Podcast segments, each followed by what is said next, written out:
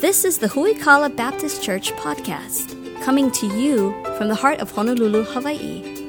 Huikala is a dynamic family of faith committed to solid Bible teaching, discipleship, and helping you grow in your faith. Grab your Bible and prepare to dig deep into the Word with Pastor Anthony King.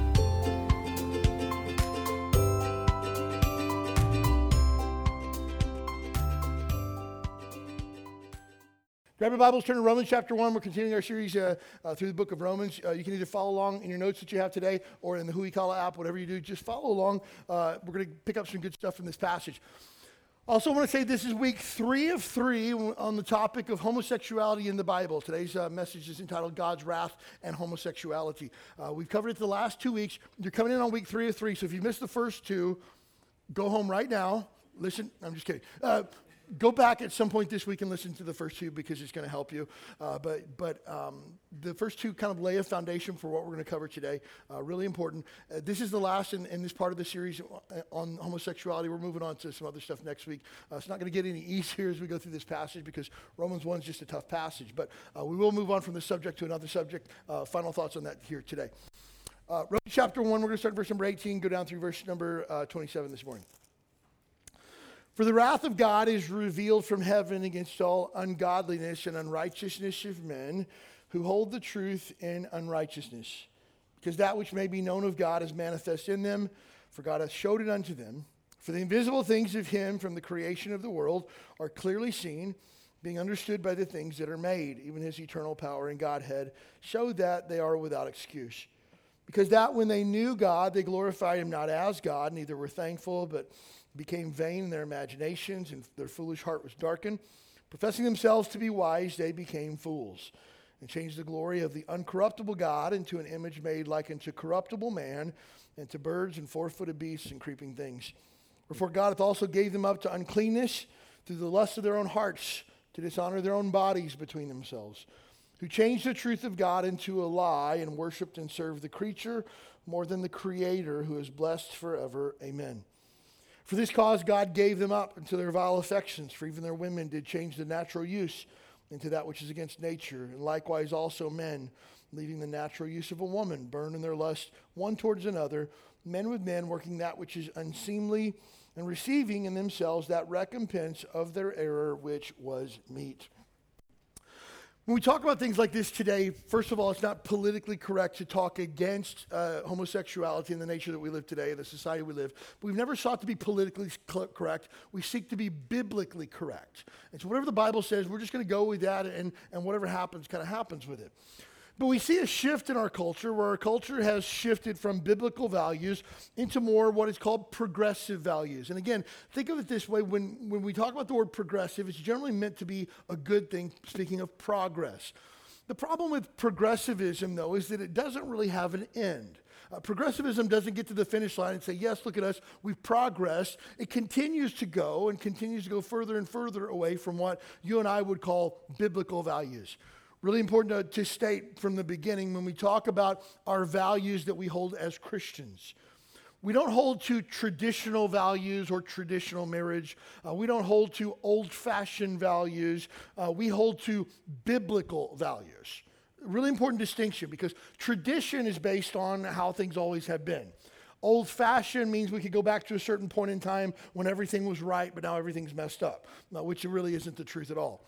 So we're not seeking to be old fashioned. We're not seeking to be, uh, quote, conservative or anything along those lines. We're seeking to be biblically accurate. And so when we talk about our stance on issues like uh, abortion, uh, racism, uh, the uh, human trafficking, uh, prostitution, all of these things are not coming from our worldview or conservative values. They're coming from biblical truth. And we have to stand on that few things I want to get out of the way. I got 10 caveats before we even touch today's message. Uh, and again, this is just review for the last couple of weeks, so I'm going to blaze through them really quickly. First of all, the Bible is our final authority for all matters of faith and practice, period. Whatever the Bible says, we go with it. Well, what if we don't like what it says? Then we cannot like what it says while still obeying at the same time. Uh, let me just tell you, there's parts of the Bible that I don't like, that I feel uncomfortable with. There's parts of the Bible that contradict who I am as a person. But I cannot neglect those parts of the Bible. I have to allow God's word to change me.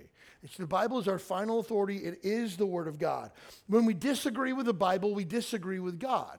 So if I say anything today from the Bible that makes you uncomfortable, your problem is not with me or the message or even this church. Your problem is with the authority of God in your life. And so when you disagree with the Bible, you're 100% of the time disagreeing with God. Now, when we disagree with God, we suppress the truth. Romans chapter 1, verse number 18 says, We hold the truth and unrighteousness. That word hold means to suppress or put down. And we create our own version of the truth. For example, I've had people come to me before and says, Pastor, uh, I know the Bible says divorce is a sin, but I want to leave my wife because I'm not happy. What you've done is you've pushed down the truth that says marriage is a lifetime covenant commitment, and you've created your own version of the truth that allows you to do what you want to do. I want to leave my wife, and here's why because I'm not happy. I've created my own version of the truth that allows me to do what I want to do. Now, the, the problem is, is that you and I are, are prone to do that when we're confronted with truth, we don't like to change. We don't want to be different than we are. So we make up a version of the truth that helps us to maintain what we've got going on, which is wrong 100% of the time. So the best thing for you to do is to repent and agree with God. Next, we have to stand for truth, but we do it with a lot of love and grace. The Bible kind of draws a line in the sand and doesn't allow us to cross that. It's a threshold that we, we, we, can't cross, what, what God's word says. But I can stand at that threshold with a lot of love, with a lot of kindness, with a lot of grace, with a lot of compassion, empathy, sympathy, even. I don't have to be angry as I stand for the truth. I don't have to shout at people. I don't have to raise my voice. I don't have to put anybody down. I don't have to call anybody names. I can just stand for the truth with a lot of love and grace. Jesus didn't compromise the truth but was willing to give grace. John 1:14 says that Jesus Christ was full of grace and truth. Never did he give the truth at the expense of grace, and never did he give grace at the expense of truth. He had both. And so you and I need to seek to be like Jesus in the fact that we can stand for what we stand for. We can do it with a lot of grace and a lot of kindness. Next, Jesus didn't condemn others, but also didn't condone them. There was a woman who was caught in adultery. She was brought to Jesus. The law says she should be stoned. And everybody's like, hey, what, the law says she should be stoned. What should we do? And Jesus says, let he who is without sin cast the first stone. And everybody laughed. And so was Jesus letting this woman off the hook? No, he didn't because he says, neither do I condemn thee, but go and sin no more. You can't continue to live this way. Uh, you need to stop what you're doing, but I don't condemn you for what you've done. So again, someone comes and says, I'm living a lifestyle that your Bible says is a sin. You probably hate me, don't you? I, I, don't have a hateful bone in my body. I love you. I don't agree with the choices that you've made, but I love you and you're free to make whatever decisions you want. I wish you'd make better decisions that would honor God and get God's blessing on your life, but at the end of the day, you can make your own decisions because that's up to you. What I can't say is what you're doing is okay, what you're doing is fine, there's not a problem in the world with what you're doing. I can't do that because Jesus didn't do that. We can't condone sin, but we also don't have to condemn it either. It's also important to note that our own sin is just as offensive to God as the sin of other people. It's easy for us to cherry pick sins that we want to be against or we want to crusade against. It's very difficult to look into our own heart and see what's broken in me. God is just as offended with my sin as he is with the sin of other people. That's why Jesus says if your brother has a speck in his eye, make sure you take care of the log or the beam that's in your own eye first before you can help him to see straight first. So I got to make sure that my heart is right before God before I start picking on the sins of other people. And let me just tell you this when you begin to cherry pick other people's sins and point those out to the neglect of your own, it's the beginning of your own undoing. So we got to be honest before God. We got to confess our own sin before God before we start to, again, rail against the sins of other people, which isn't biblical at all. We're also commanded to love and serve everyone in the name of Jesus. Hatred is the opposite of the gospel. Again, when it comes down to how I treat other people, I'm going to treat everybody with love and kindness, even if they do things that I, that I find uh, reprehensible according to the Bible. Uh, if there's things that I disagree with, the things I should be, think should be done better. I can treat them with kindness. Please understand this. If you choose to live for biblical values, which I, I pray to God that you will, you will be labeled a bigot, a homophobe, a transphobe, a hateful person, and let there not be a shred of truth to any of that. Carry yourself in such a way that, so that, that the Bible says that your accusers would be ashamed to say that against you. I, I don't want there to be a shred of evidence that I would have a hateful bone in my body. And so I need to conduct myself in such a way that people would say, Anthony King hateful, like that's that's the opposite of the guy that I know. I've never even heard him raise his voice at anybody. I want to carry myself in such a way that people couldn't even make that accusation against me because hate is the opposite of the gospel. Next, love, kindness, and authentic Christianity draws unbelievers to Jesus. Carry yourself in such a way that you walk with love, kindness, and authentic Christianity.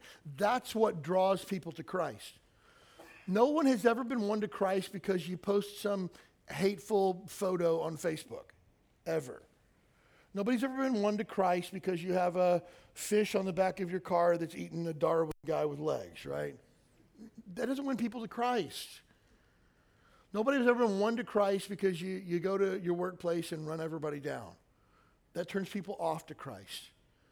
But when you bake a plate of cookies for your neighbor and tell them that you're praying for them, that speaks volumes. When you go to the gay guy in your workplace and you invite him to church, that speaks volumes. Oh, you probably wouldn't want me there. Uh, why would you say that?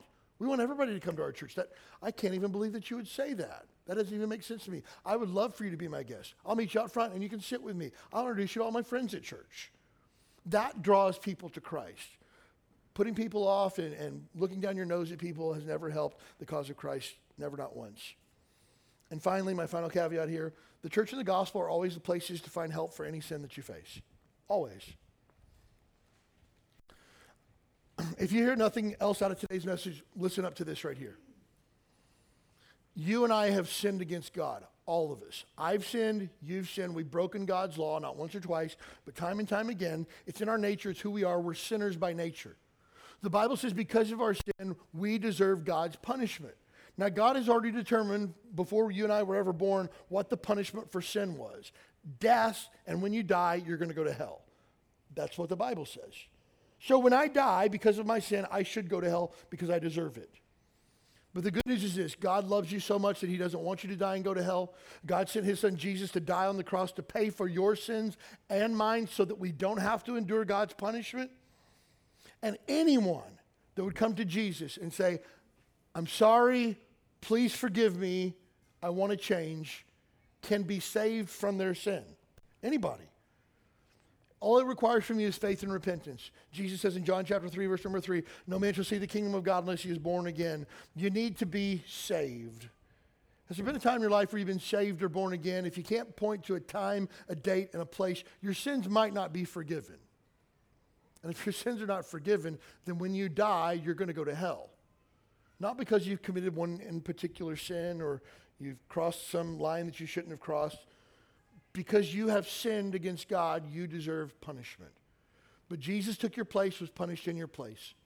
That if you would be willing even today to say, I believe that Jesus Christ is the Son of God. I believe that He died for my sins. I believe He's the only way to heaven. And I'm asking Him to save me and forgive me of my sin. You could be born again today. That's what we sang about this morning the wrath of God completely satisfied in the person of Jesus Christ. He endured the wrath for me. Now all I know is grace. That's the gospel. That's where healing is found. And the message of this church and any other church that preaches the Bible is the gospel. Sinners can be saved. That's the hope that all of us have. And it's the only hope that we have because we're not good enough to make it to heaven. You're not good enough to make it to heaven. There's no merit system where if we do enough good stuff, we can get to heaven. It's through Jesus alone. And that's the message that we have as the church. So, if you have a man who's caught in an adulterous relationship, the only hope that he has is the gospel and the truth of God's word. Well, who's going to get it to him? Well, the church will. You have somebody that doesn't know Jesus. How will we get the message to them? Well, the church will. That's what we do. Why do we support missionaries? Because they go to places like Papua New Guinea, they go to places like Ethiopia, and they start churches to tell people about Jesus and how Jesus can deliver them from their sin. That's what we do.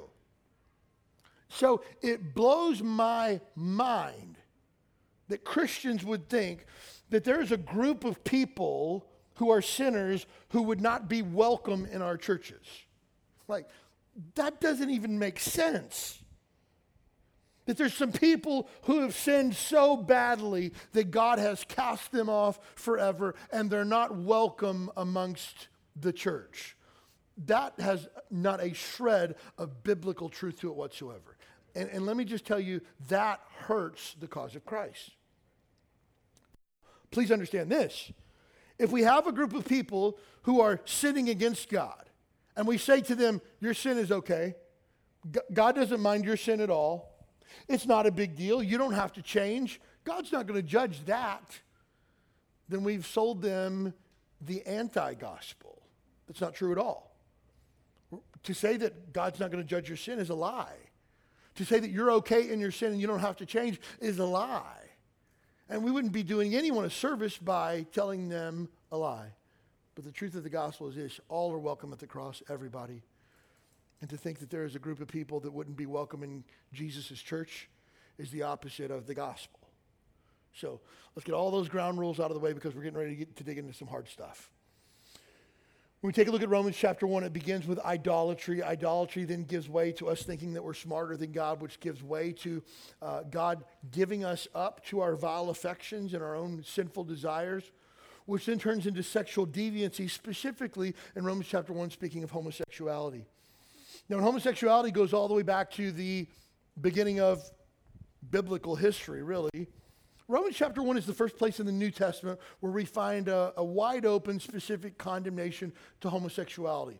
All through all four Gospels, the first four books of the New Testament, God speaks against uh, sexual sin of a general nature, fornication and adultery and things like that. We get to Romans 1, it's the first place in the Bible, uh, in the New Testament, in order where homosexuality is specifically called out. But that isn't the first place in the Bible. It really goes back to the first book of the Bible, Genesis chapter 19. Keep your finger here in Romans. We're coming back, but turn back to Genesis chapter 19 if you would. Genesis 19 tells the story of Abraham and his nephew named Lot. Genesis 19, turn over there if you would.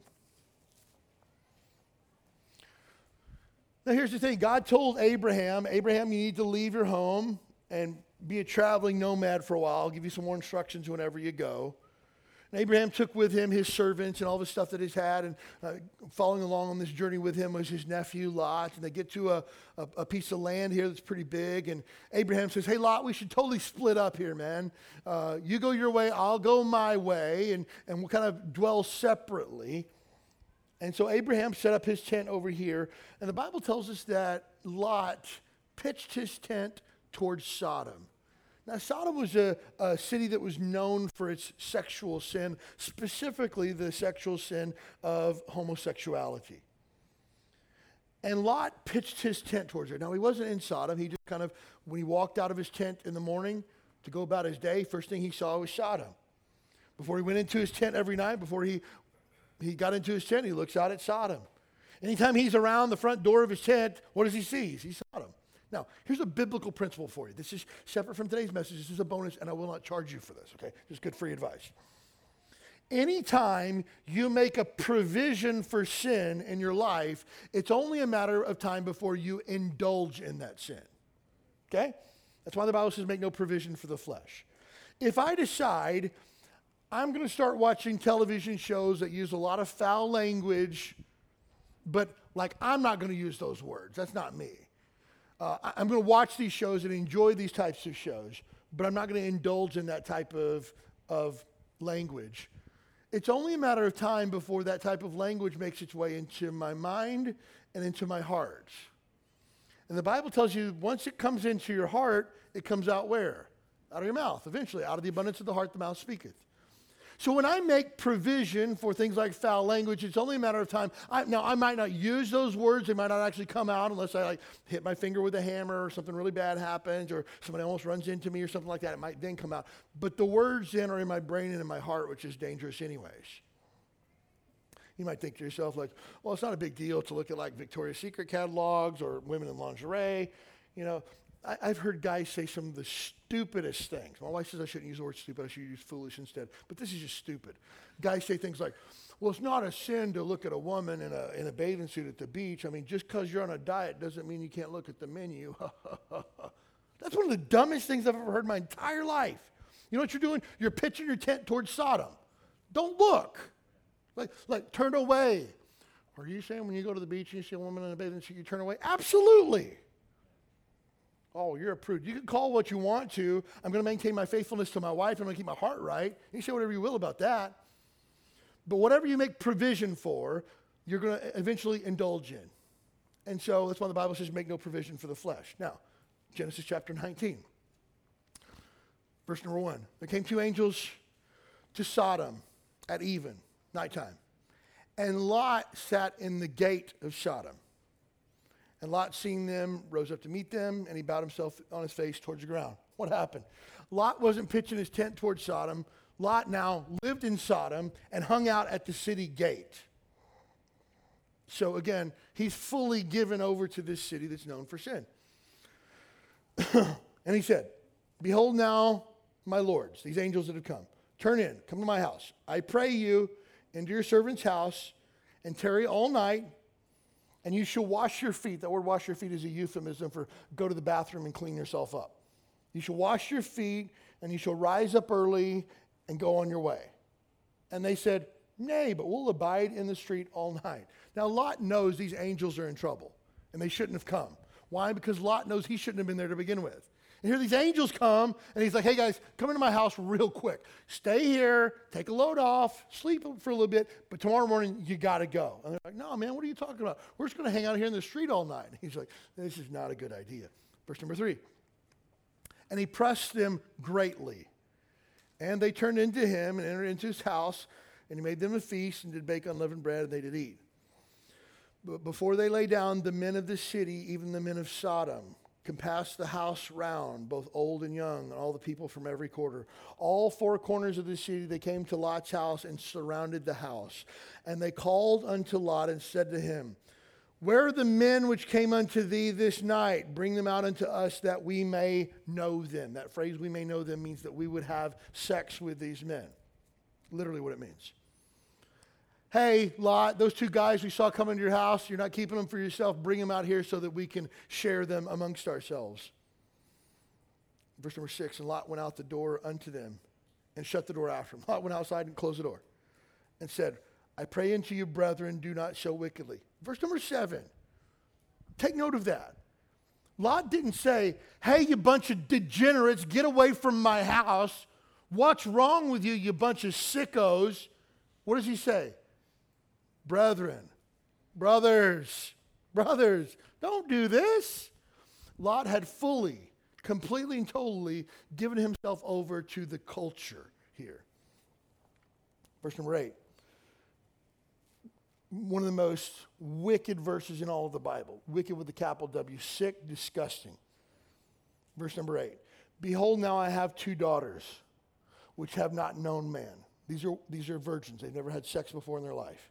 Let me, I pray you, bring them out unto you, and do ye to them as is good in your eyes. Only unto these men do nothing, for therefore they came unto the shadow of my roof. What type of scumbag do you have to be to say, I've got two girls that have never had sex before. I'll give them to you. You guys can abuse them sexually all night if you want to. But just don't touch these guys that came. Like you look and see how far gone Lot is. It's like, it makes me sick to my stomach. Here's verse number nine. And they said to Lot, Stand back. And they said again, This one fellow came into sojourn, and he will need to be the judge. Now we will deal worse with thee than with them. They pressed sore upon the man, and even Lot came near to break the door. So these guys are pushing so hard, they almost broke down the door to Lot's house. But the men, the angels, put forth their hands and pulled Lot into the house and shut the door. And they smote the men that were at the door in the house with blindness, both small and great, so that they wearied themselves to find the door. So the angels make these guys blind. And they're still trying, they're blind. And they're still trying to find the door of Lot's house to find these two guys so that they can drag them out in the street and have sex with them, despite the fact that they've been blinded. And the men said unto Lot, the angels, verse number 12, Hast thou there here any besides son in law, and thy sons, and thy daughters, and whatsoever thou hast? Bring them out of this place, for we will destroy this place. Because the cry of them is waxing great before the house of the Lord, and the Lord hath sent us to destroy it. And so, hey, we're going to wipe this place off the planet because of the wickedness of the sin of this place. If you got any family, y'all guys need to get out like ASAP. Verse 14, and Lot went out and spake unto his sons in laws, which married his daughters, and said, Up, get you out of this place, for the Lord will destroy this city. Look at this last part of the verse. But he seemed just to one that mocked unto his sons in laws. Hey guys, I just want to tell you, we got to get out because God's going to destroy this place. He's going to level it because of the wickedness and sin of this city. And they're like, Oh, that was a good one, Lot. What's up, man? What, what are you doing? No, seriously, we got to go. Oh, is this another prank that you're pulling, Lot? Because like God's not like who are you to like talk on behalf of God? I mean, I mean, like you're like one of the guys from Sodom, you know? Lot had so destroyed his testimony with his own family that when he says God's going to judge this place, they thought he was joking. Verse number 15, when the morning arose, the angels hastened. Lot said, Arise. Uh, they said to Lot, Arise, take thy wife and thy two daughters which are here, lest thou be consumed with the iniquity of the city. And while he lingered, the men laid hold upon his hand and the hand of his wife and upon the hand of his two daughters, the Lord being merciful unto him. And they brought them forth and set them without the city. Get this. Verse 15, God's going to wipe this place out because of their sin. And verse 16, and while he lingered, Lot did not want to leave. They had to like grab him by the hand and grab his wife and his two daughters and take them out.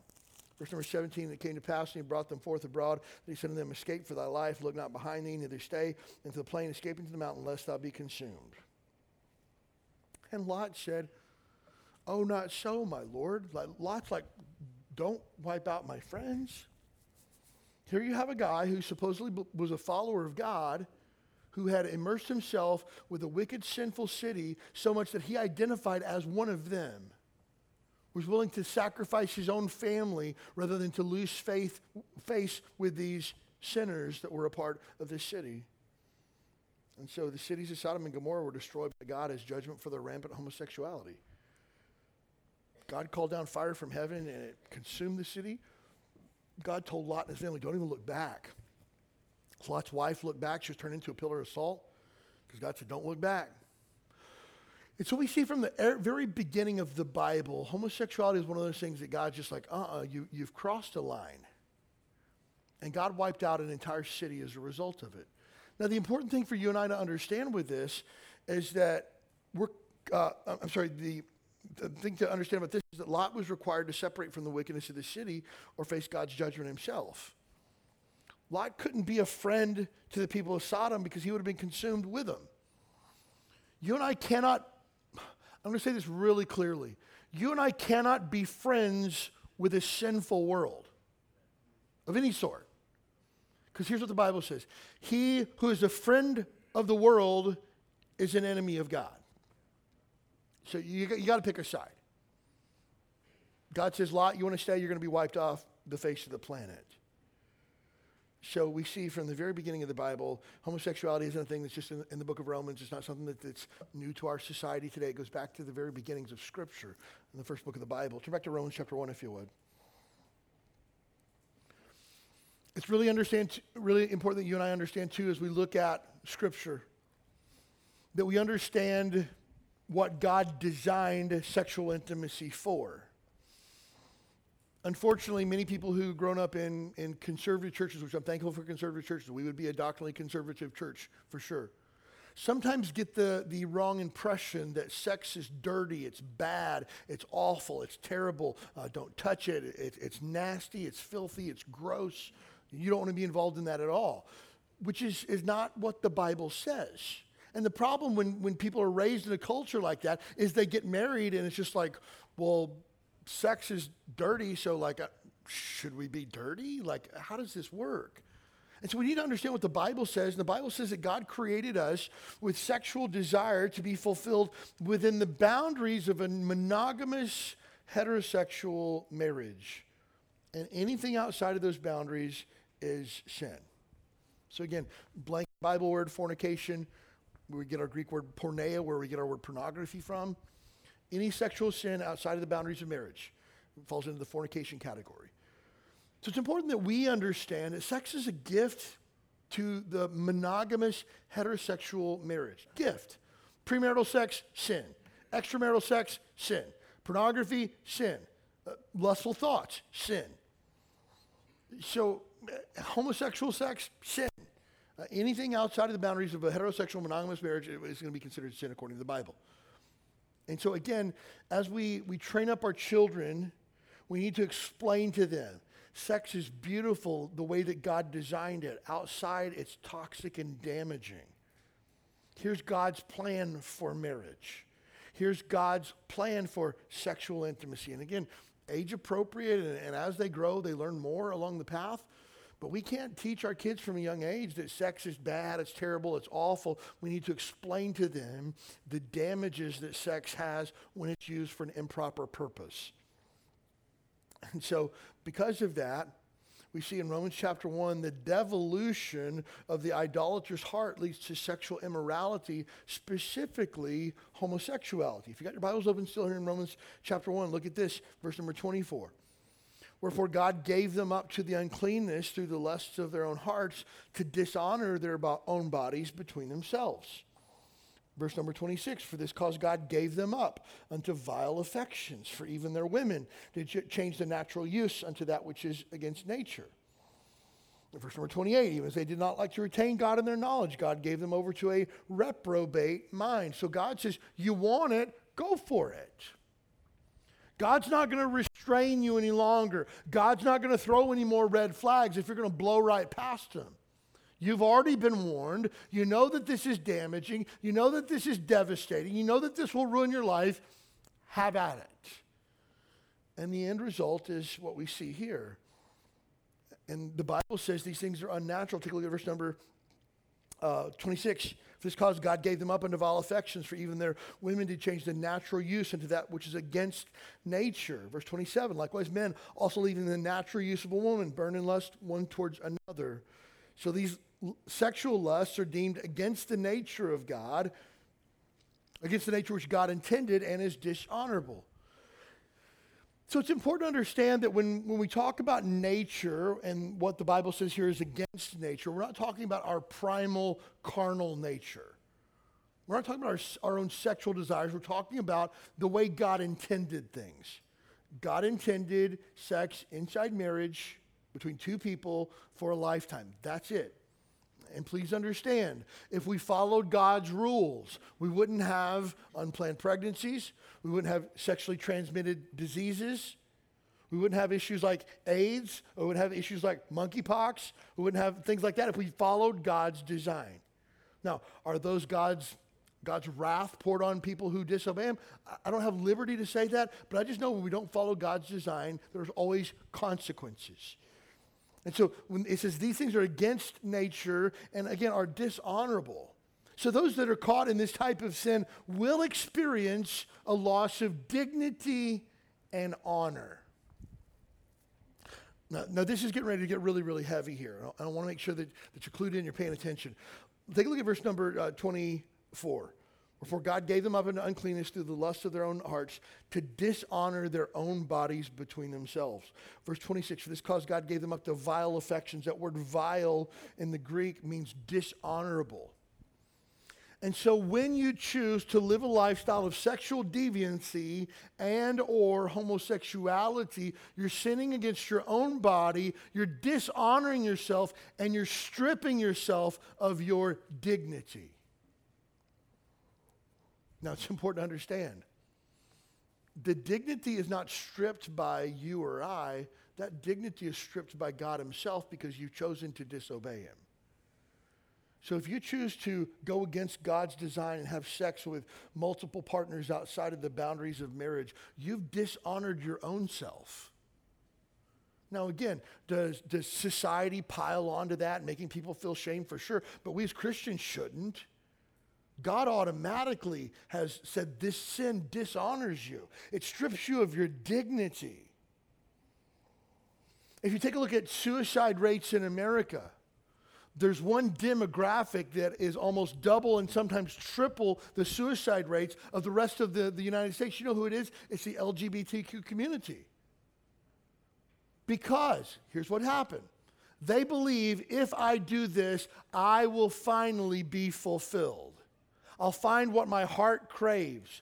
That, that emptiness in the pit of my stomach will finally be fulfilled if I can just find somebody out there that will love me for me. Only to find out that didn't scratch the itch.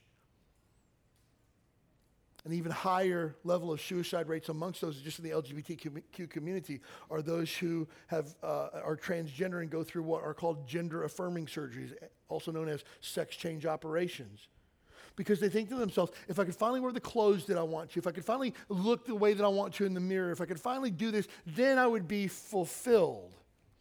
And they get it and they realize that that problem is still there. Nothing really got fixed.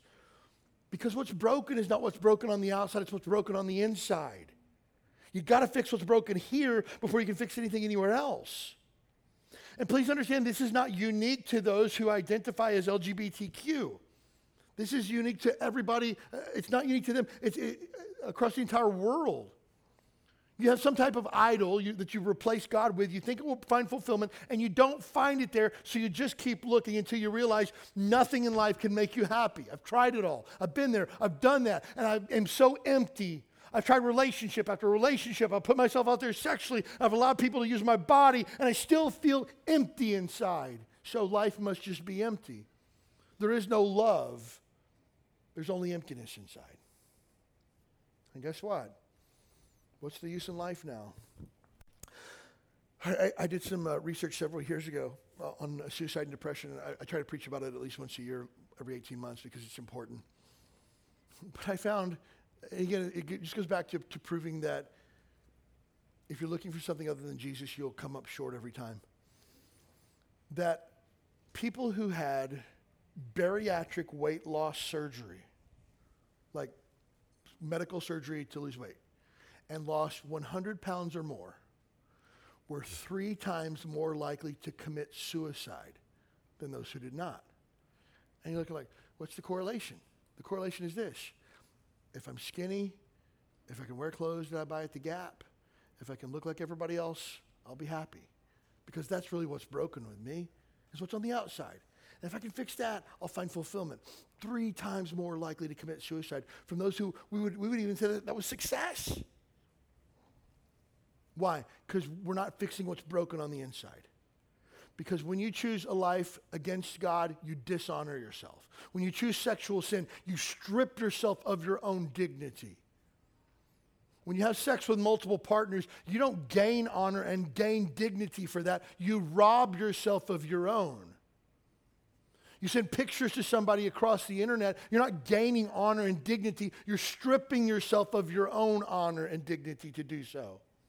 Now, it's important to understand we as the church don't get to join in on that.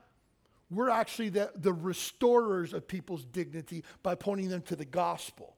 We don't shame people for sin. That's not our job. Sin shames, the gospel restores. So it's our job to restore those that have been dishonored and been stripped of their dignity. We don't pile on for sure.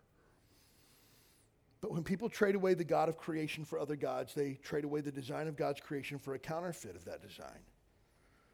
Again, if Jesus is the ultimate prize, then he is.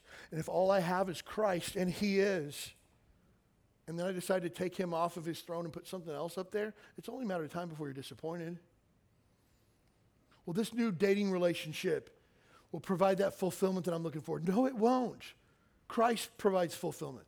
Oh, this new job, when I get into this new position, when I get that new promotion, when I begin to make more money, when my kids get into that school, when we move back to the mainland, all of our problems are going to go away. No, they won't. Because you're searching for fulfillment in something other than Christ, which is a counterfeit. It's a fake. It doesn't really work. That's why idolatry is empty 100% of the time. It's important to note as we look through Romans chapter 1 as well that it comes to the sin of homosexuality, this is not a sin that God will judge mankind for. It's his present judgment on a culture of idolatry. Let me break that down for you. Homosexuality isn't a sin that God's going to judge. Homosexuality is the sin, uh, I'm sorry, is the, the judgment on the sin of idolatry. So look at it this way. Some people have said before, I love it when people say foolish things. I was going to say stupid, but I said foolish. Say things like, well, if, if God allows America to continue on the path that it's on, he's going to have to apologize to Sodom and Gomorrah. Couple things that. First of all, God doesn't owe anybody an apology ever under any circumstances whatsoever. What God does is right 100% of the time. Second of all, God judged Sodom and Gomorrah for their sin with fire and brimstone from heaven. God has judged America for its idolatry by giving us homosexuality. That's what Romans 1 says. It says that we did away with God. We're smarter than God. We don't need Him anymore. So God gave us up to our vile affections. And like a pig at a feeding trough, we went whole head into our sin, and what came out was sexual deviancy and homosexuality. God already judged America and said, Go for it. You can have what you want. And we said, Yes, give me more. Like a fat kid at the Golden, buffet, Golden Corral buffet, right? Just more, more. If you've never been to Golden Corral, you're missing out on being an American. But here's the thing we want more, we want more. God says, have it. That's the judgment.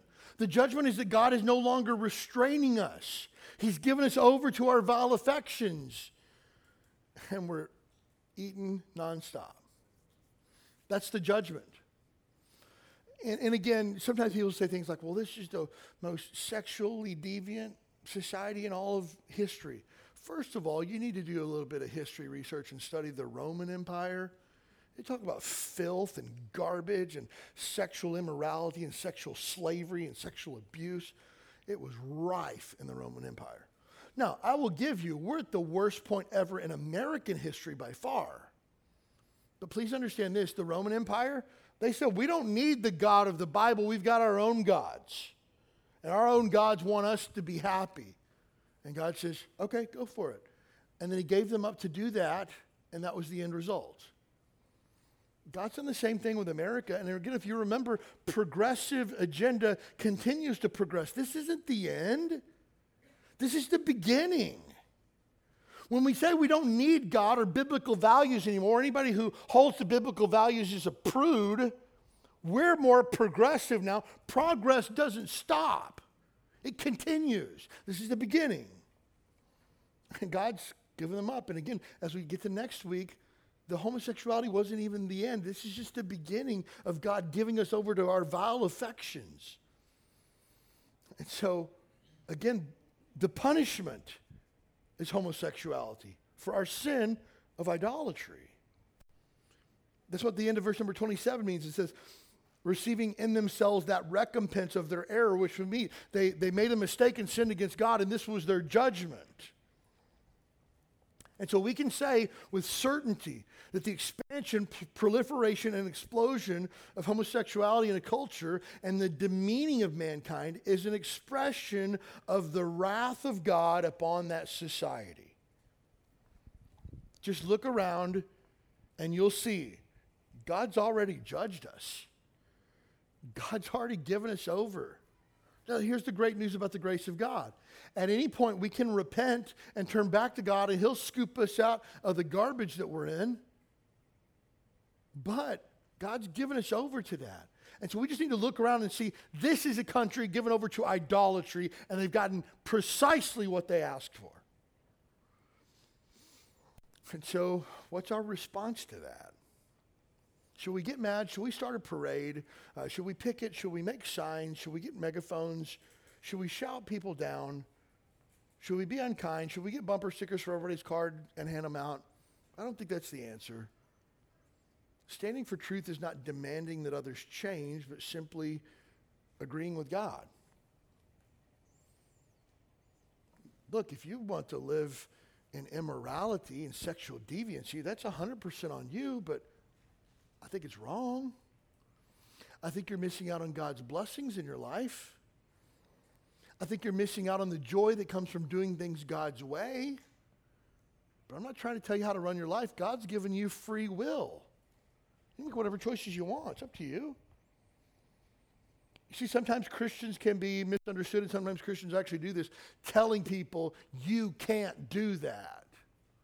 That's one of the reasons why mean, there's a big push for gay marriage. You know, how do you feel about it? I feel like it's wrong, but I feel like man's going to do what he wants to do. A sinner's going to sin. Well, shouldn't we push to make sure that they can't get married? Look, if they decide to get a sheet of paper passed out by the government, that's not biblical marriage. I wish that they wouldn't. I wish they'd find Jesus, but at the end of the day, I'm not trying to, to tell people how to run their lives. God's word does that.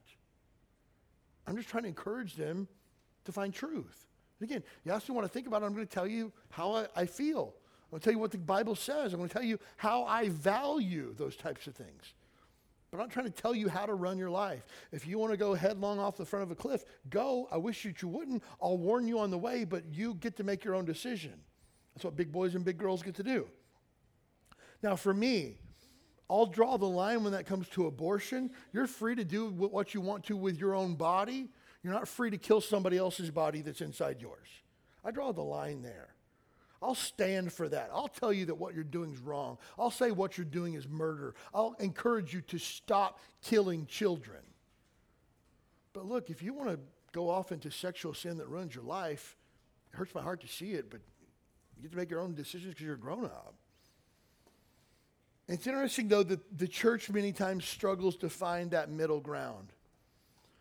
We tend to go to one extreme or the other when it comes to Christianity and sometimes so called Christianity, people that aren't real Christians.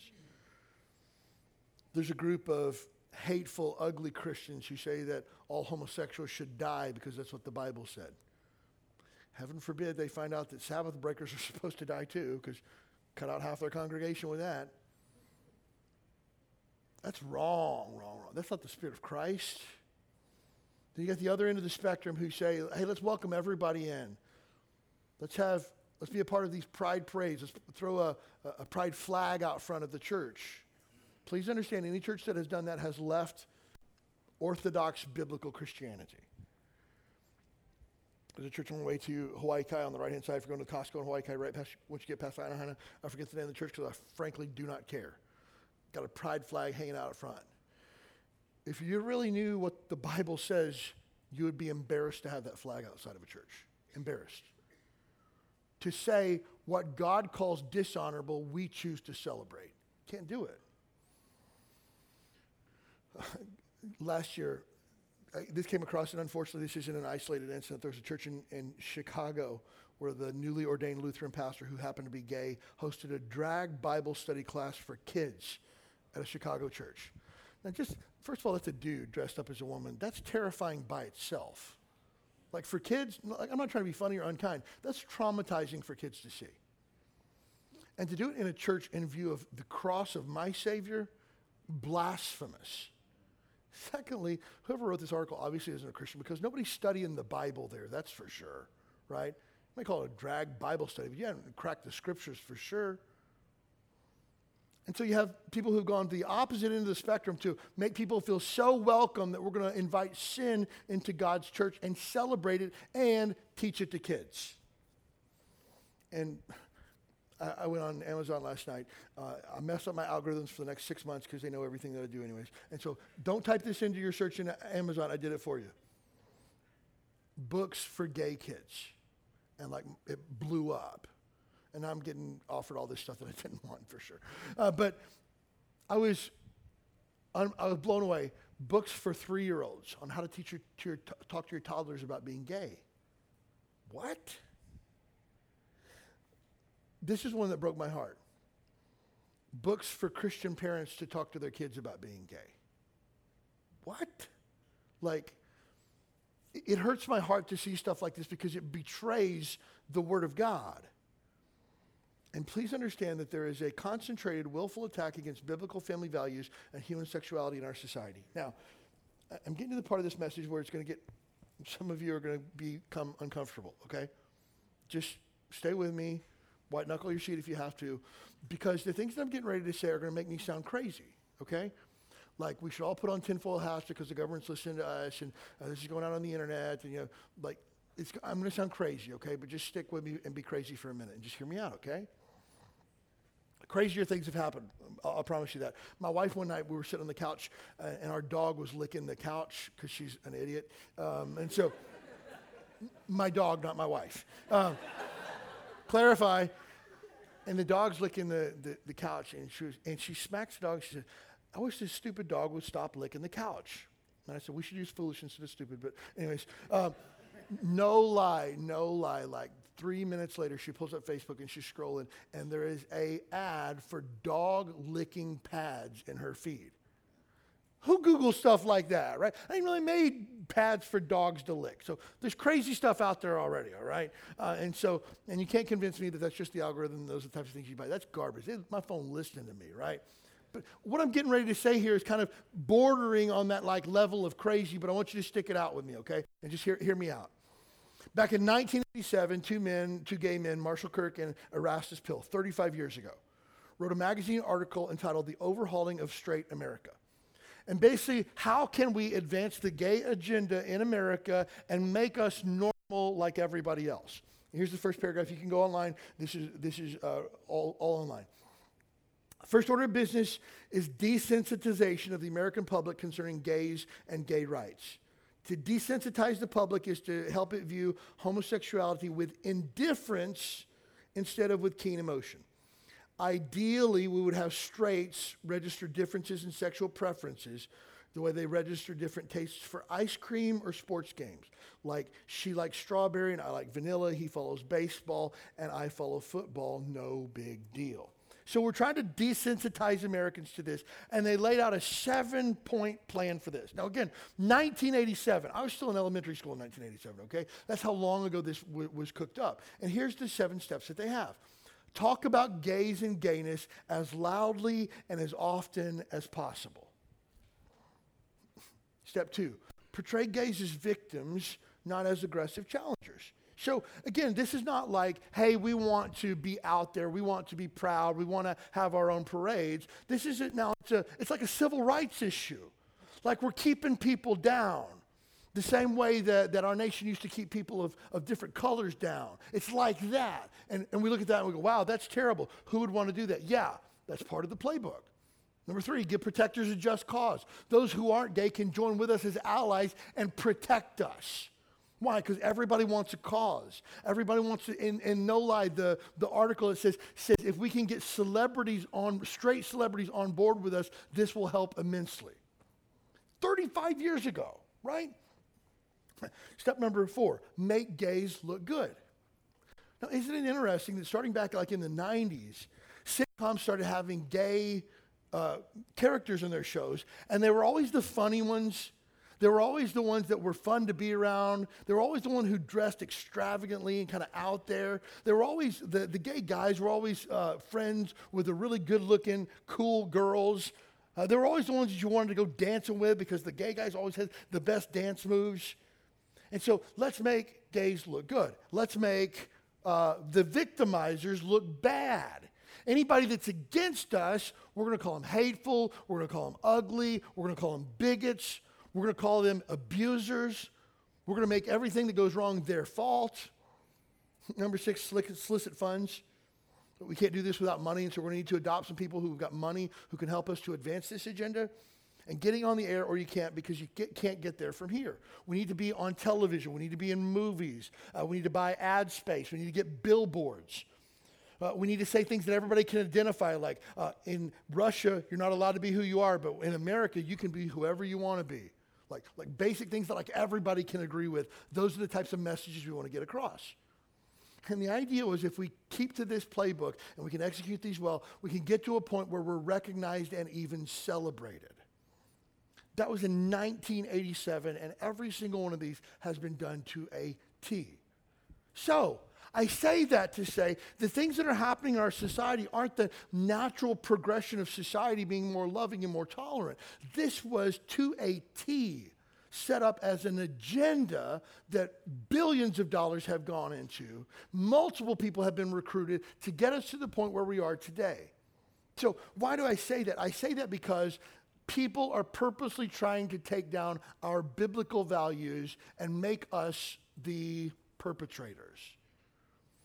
I'm not trying to become a victim here or anything like that. I'm just trying to help you understand the world is set up against us in this aspect.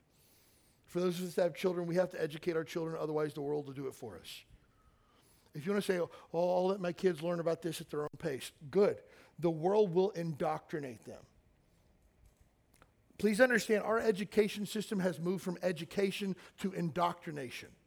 They're not teaching facts, they're teaching your kids what to think. It's no longer a matter of, hey, here's the events that happened in human history. It's here's why these things happened. And here's how you need to think about them. People aren't allowed to think critically anymore. You have to fall in line with what's being told. And so our education system is set up that way. And you might be sitting here thinking, well, well, my kid's like five, like they're, they're like not even old enough for that. The world doesn't think that five's too young at all. Florida tried to pass a law that you couldn't teach four through, I think, seven year old kids about sexuality in school, and people lost their mind over it. No, we want to be able to teach your five year old about homosexuality. They're fighting for that right.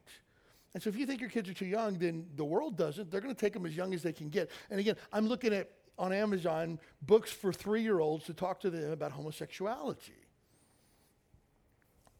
My daughter McKeely uh, had gone to uh, a, a private non Christian school last year, um, and they had sent an email home to the parents that they were going to talk about um, health. And if you have any objections, you want your kids to sit out of it, uh, let us know. And so I, I, I, just want to know, hey, what are you talking about? And so I asked them, can you send me the curriculum that you're using for this course? Well, we haven't had anybody ask that yet. Okay, then I'll be the first. I don't have a problem with that. I want to know what you're telling my daughter. And that'll determine whether she can sit in or whether she sits out. And so I looked through and it's basic stuff about hormones and testosterone and estrogen and periods and stuff like that. I'm looking at it, it's like basic vanilla stuff that kids should know anyways. Hey, no problem with that. Making sure that there wasn't any talk about, you know, gender identity and things along those lines. None of that. Good. She sits on it. Fine. I find out like two months later that that was the class for sure. But then, like two weeks later, as part of like a little talk story, the counselor came around and was talking to some of the girls about some things, just kind of in an informal environment, and told them, "Did you know that when you go see your pediatrician, that you can ask your parents to leave the room?" And if you want to talk to your doctor about hormone replacement therapy or things like that, or about being yourself, you could do that and your parents don't have to know. Did you know that if you want to be called a different name at school that identifies with who you are, you can do that and we won't tell your parents? It'll just be our secret here at school. If you want to change clothes and dress a different way than you, what your parents sent you to school in, we'll let you keep your clothes here at school. You can change into them and you can change again before pickup, and we won't tell anybody.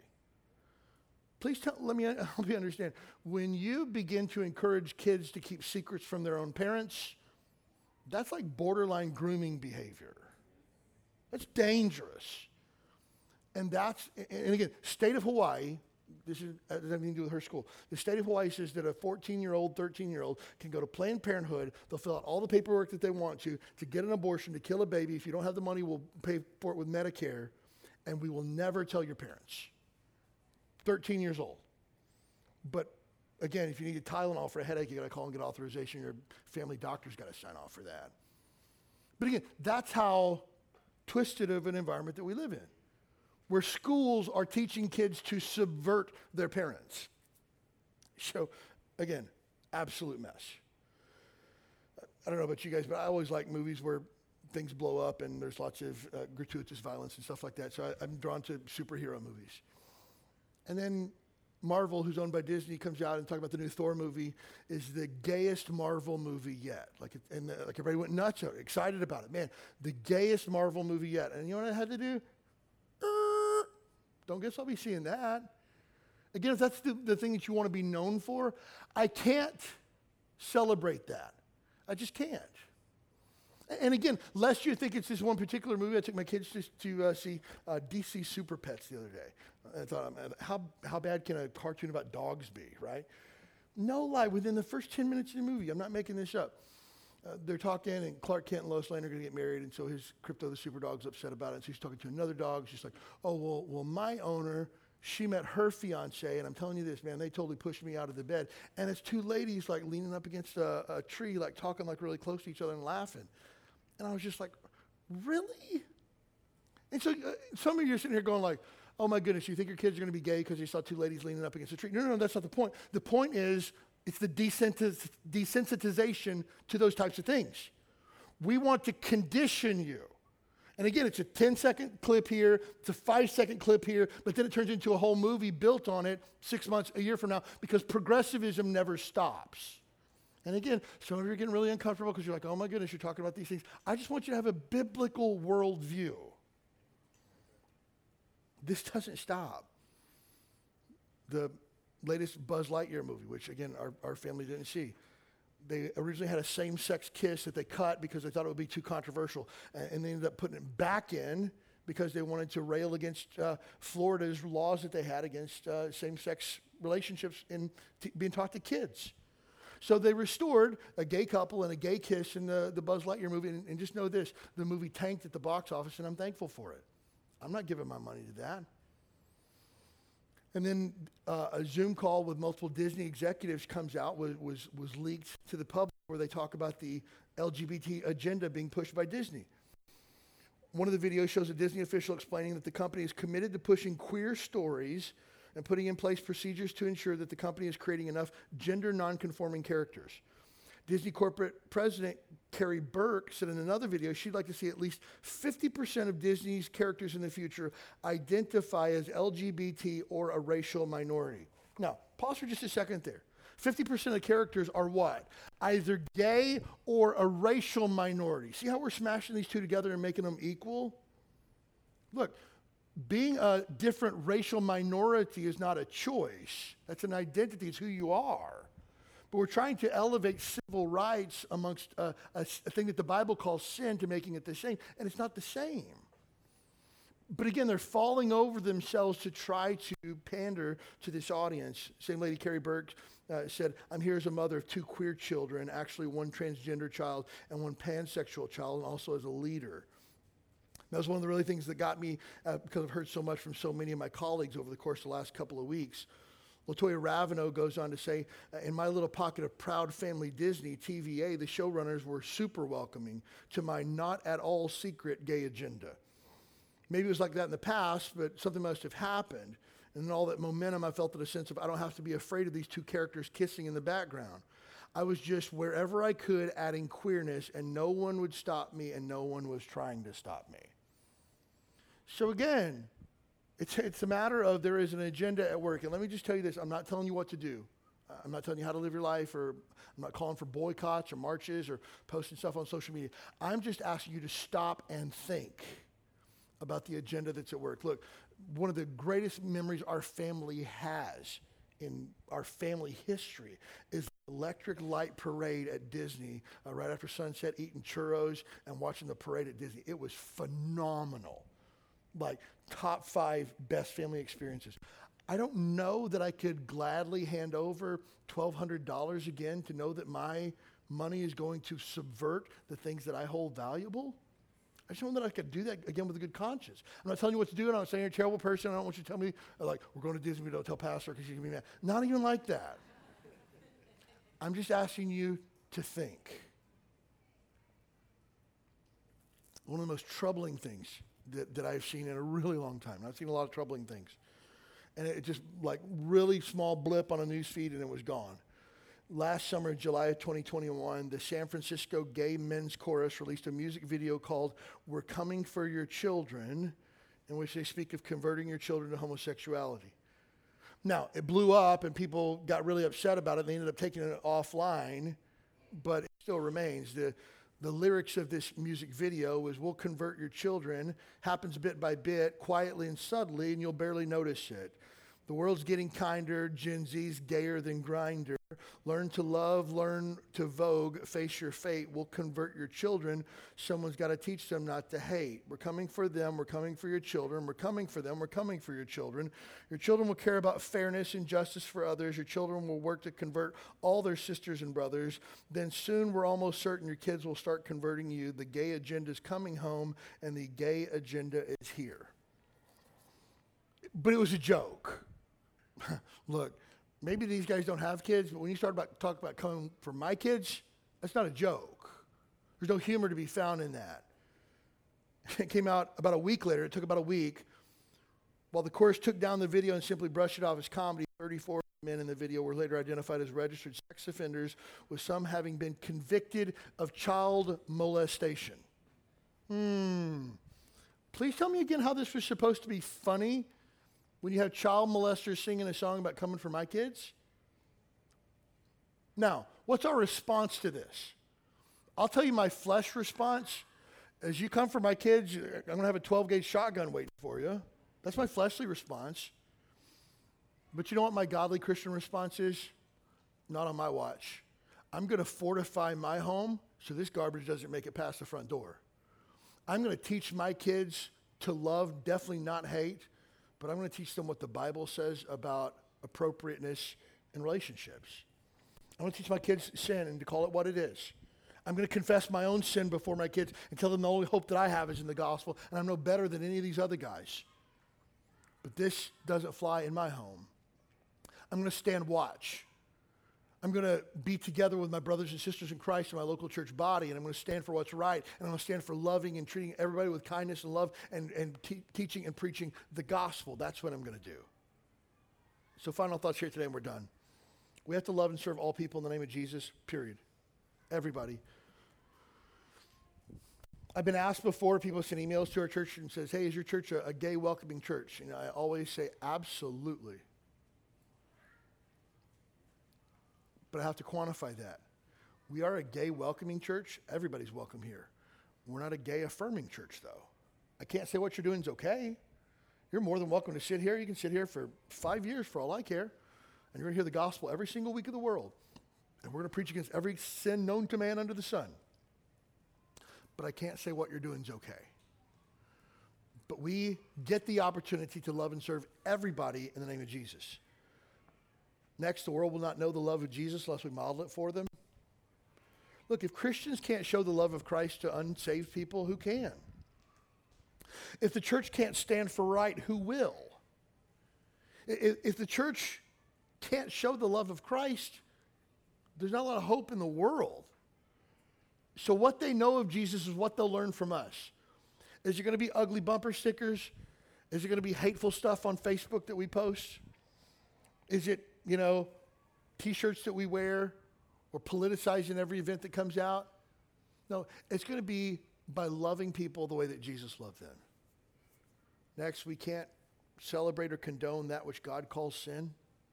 I just can't. I can't wear the, the pride button on my, my shirt at work. I just can't. I can't attend the gay pride parade as part of well, it's your job responsibility. I'm willing to work instead of go to the parade. You know, I'm willing to, to pull extra duty if I have to. I, I can't do that, though. Look, I'm not putting my pronouns on my name tag. I'm a 270 pound man with a beard if I have to tell you that I'm a he, him. I mean, like, you don't have to guess. You kind of figure it out, you know? I, I can't do that. Well, uh, that's, that's part of what we're doing. I, I'm sorry, I can't be involved in that. I can't celebrate and condone and give credence to the things that God commands me not to. I just can't do it. We have to share Jesus. He's the only hope for the sin that plagues us. I have sin that needs to be cleared up, and I need to take that to the foot of the cross and get it right with Jesus. You have sin that, that you need to make right, bring it to the foot of the cross of Jesus, confess it, move on. That's the only hope that we have. And we need to model that. Look, if you got a coworker that's unsaved and you do something wrong, you need to go to them and apologize. That's what the gospel does. And we model for them the gospel at work, repentance and righteousness at work. And finally, repentance is necessary for all sin. We have to agree with God that we're wrong and have a heart to make things right. That's it. Uh, when I make mistakes, when I sin against God, I have to go to Him and confess it, repent and make it right. When I sin against my children, I have to go to them and repent and make it right. When I sin against my wife, I have to go to her and repent and make it right. When I sin against my coworker, I have to go to him and, and apologize and make it right. I sin against my neighbor, I have to go to my neighbor and apologize and make it right. That's what repentance does. That's the gospel at work. The gospel isn't for sinners, the gospel is for all of us because we're sinners. And we never outgrow our use for the gospel. You didn't just need the gospel the day you got saved, you need the gospel every single day of your life. So, as we wrap up this thought here today on homosexuality, hey, look, I'm not going to judge anybody for the sin. I'm going to let God do that, but I'm going to love and serve people. I'm going to stand for what's right. I'm going to protect my family from what's wrong and encourage them to follow after what's right. And I'm going to trust God with the outcome of that.